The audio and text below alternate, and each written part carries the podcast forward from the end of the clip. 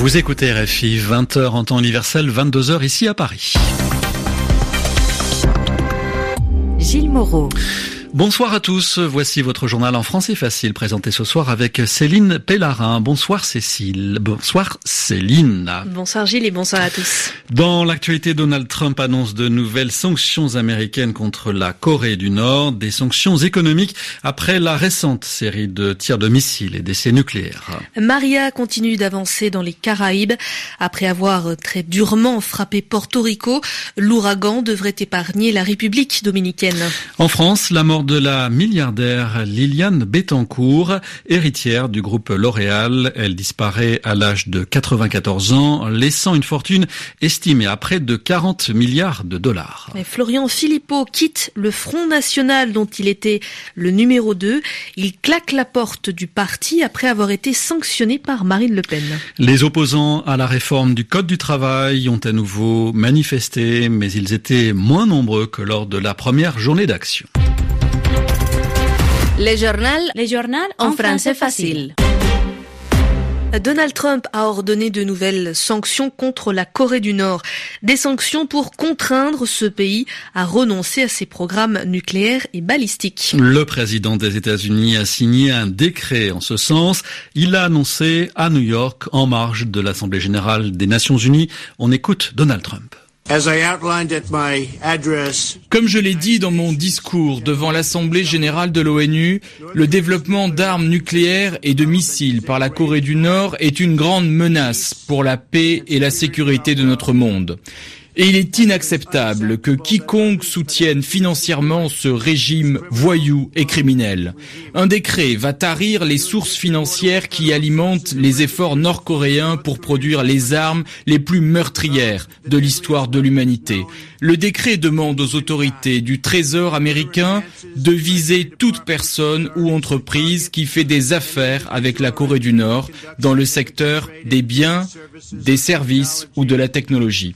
Et je suis très fier de vous dire que la Banque centrale de Chine a demandé à toutes les banques du vaste système financier chinois d'interrompre tout commerce avec la Corée du Nord.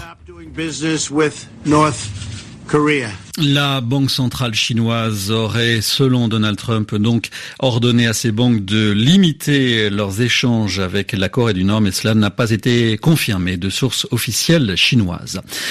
Au Mexique, l'espoir de retrouver des survivants dans les décombres s'amenuise d'heure en heure, mais de nombreux secouristes continuent de redoubler d'efforts. Le dernier bilan du séisme qui a frappé la région de Mexico s'élève à 233 morts. L'ouragan Maria continue sa progression dans les Caraïbes, avec dans chaque île parcourue des victimes et des dégâts spectaculaires. Maria s'est dirigée vers la République dominicaine qu'il devrait épargner après avoir très durement frappé Porto Rico.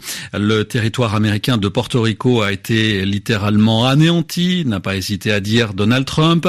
Difficile à vérifier. Ce qui est sûr, c'est que toute l'île est privée d'électricité et que les dégâts sont considérables. Anne Corpé. Porto Rico a été complètement anéanti. Le réseau électrique de l'île est totalement détruit a constaté le président américain ce jeudi matin.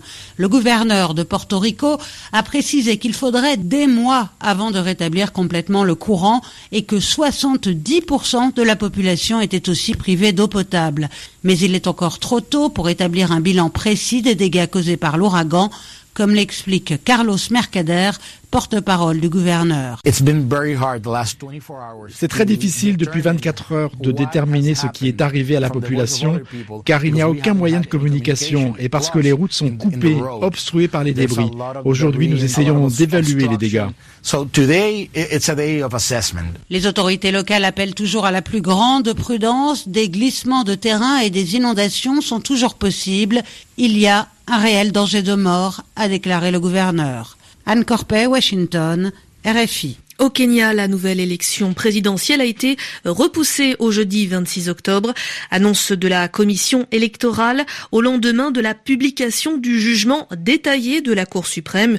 La Cour suprême qui a en effet invalidé le 1er septembre dernier la réélection du président sortant, Uhuru Kenyatta.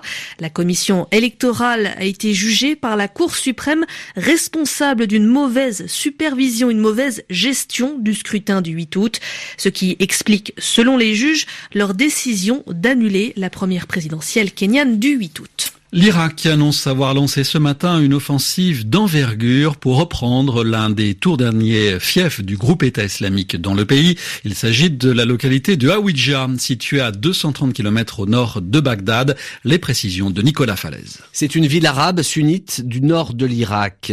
Hawija, environ 70 000 habitants, est tombée aux mains du groupe État islamique en juin 2014 lors d'une poussée spectaculaire qui a permis aux djihadistes d'établir leur califat autoproclamé à cheval sur la Syrie et l'Irak.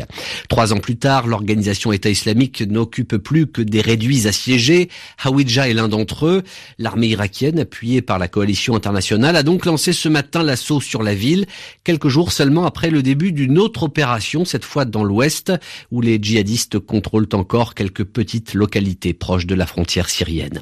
Le lancement de l'opération pour la reconquête de Hawija intervient dans un contexte particulier, celui du référendum d'indépendance que les Kurdes du nord de l'Irak organise lundi prochain. Un sujet de vive tension entre le Kurdistan irakien et le pouvoir central de Bagdad qui ne veut pas entendre parler de modification des frontières actuelles. Tout cela résume la situation de l'Irak d'aujourd'hui, le risque d'une résurgence des tensions entre communautés au moment où le pays s'apprête à rétablir sa souveraineté sur un territoire débarrassé du groupe État islamique.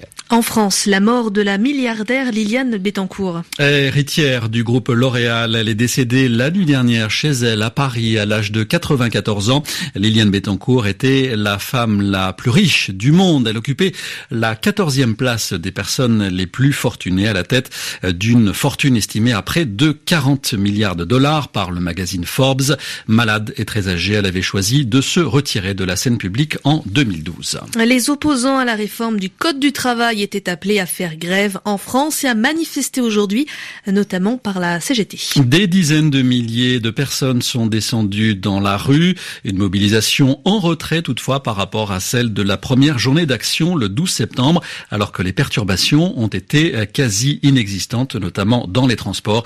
Le prochain rendez-vous des opposants sera plus politique que social. Jean-Luc Mélenchon lancera samedi sa mobilisation contre cette réforme. Et on continue encore avec cette politique en France. Le Front National continue sans Florian Philippot. Son numéro 2 a claqué la porte du parti après avoir été sanctionné. Il avait été privé hier d'une partie de ses attributions par la présidente Marine Le Pen. Ce départ fracassant du vice-président révèle au grand jour la grave crise que traverse le parti d'extrême droite depuis sa défaite aux élections de cette année. Emmanuel Macron était aujourd'hui à Marseille où il a visité le futur site olympique avec Paris, Marseille et l'autre ville organisatrice des Jeux de 2024. Elle accueillera les épreuves de voile et plusieurs matchs de football. Reportage à Marseille de Stéphane Burgat. Un bain de foule chahuté pour le président qui a fait coïncider sa visite un jour de manifestation contre sa réforme du Code du travail Emmanuel Macron prit à partie quant à l'organisation de ces Jeux. Les Jeux Olympiques, c'est complètement pourri. Madame, madame, les Jeux Olympiques, c'est ça, ne fera que le bonheur des Il y a des gens, il y a des gens qui râlent tout le temps pour tout. Donc râlez, et moi je suis content, fier, et la France gagnera. Mais un peu plus tôt dans la journée, c'est dans un certain calme que s'est déroulée la visite du futur site olympique. Comment allez-vous, Au pied de la corniche, dans un décor de cartes postales entre les villas de luxe et les îles Marseillaises pour accueillir les épreuves de voile avec un public qui sera placé au plus près, comme le détail sur plan l'adjoint au nautisme Didier Réau. Vous avez bien sûr cette tribune qui se situe juste là-bas où passent les voitures. C'est-à-dire que le premier spectateur sera à 100 mètres du premier bateau. Voilà, on peut pas faire plus près. Bref, un terrain de jeu parfait selon l'ancien kayakiste et président du comité d'organisation, Tony Estanguet. C'est un bassin qui est magnifique pour les spectateurs, qui a accueilli déjà beaucoup de régates internationales, euh, reconnues mondialement. Marseille, c'est pas que le foot, il y en a pour tous. Mais une ville de football quand même, qui accueillera sept matchs olympiques au stade Vélodrome. Stéphane Burgat, Marseille, RFI. Enfin, le français David Lapartien est le nouveau président de l'Union cycliste internationale. Il veut tout mettre en œuvre contre les moteurs cachés dans les vélos, puisque après le dopage, c'est la nouvelle forme prise par la triche dans le cyclisme. Voilà, c'est la fin de votre journal en français facile. Bonsoir à tous. Bonsoir Céline. Bonsoir Gilles, bonsoir à tous.